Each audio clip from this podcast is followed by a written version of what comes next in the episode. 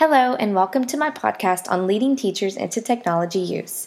My name is Adriana Robinson, and I want to give you the highlights of my paper, which discusses the importance of providing guidance for teachers as an administrator and as an instructional leader.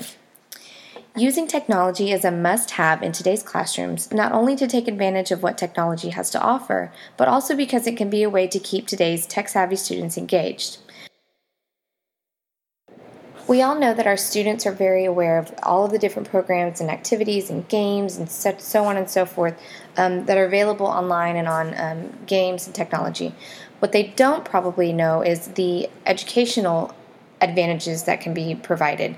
Um, and that's something that's going to come from the teacher more than likely. So it's very important that a teacher be very aware of what options are available and what technology is available so that they can provide students with the guidance and the direction that they need so that they can reap the most benefits possible from using technology in the classroom.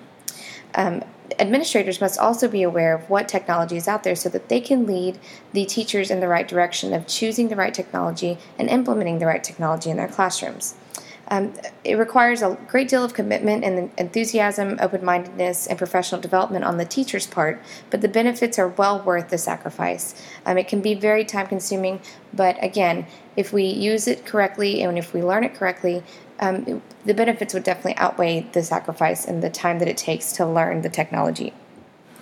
Leading teachers um, as an administrator includes providing a great deal of support and um, a great deal of opportunities for pro- professional development, whether that be within the district, um, online, outside of the district, um, conferences, so on and so forth. But we must provide teachers with the support that they need and also provide um, a positive maybe some positive reinforcement to get them to utilize the um, technology. We have to be very positive and very open minded about using the technology regularly in class. Otherwise, they, teachers are very likely to um, shut it out if they're not um, enthusiastic about it. If we don't keep up with the times, unfortunately, we have to be preferred, prepared for the consequences, which may include having disengaged students. Um, it could include using ineffective technology in the classroom. Um, there's just too many consequences that are associated with not utilizing technology.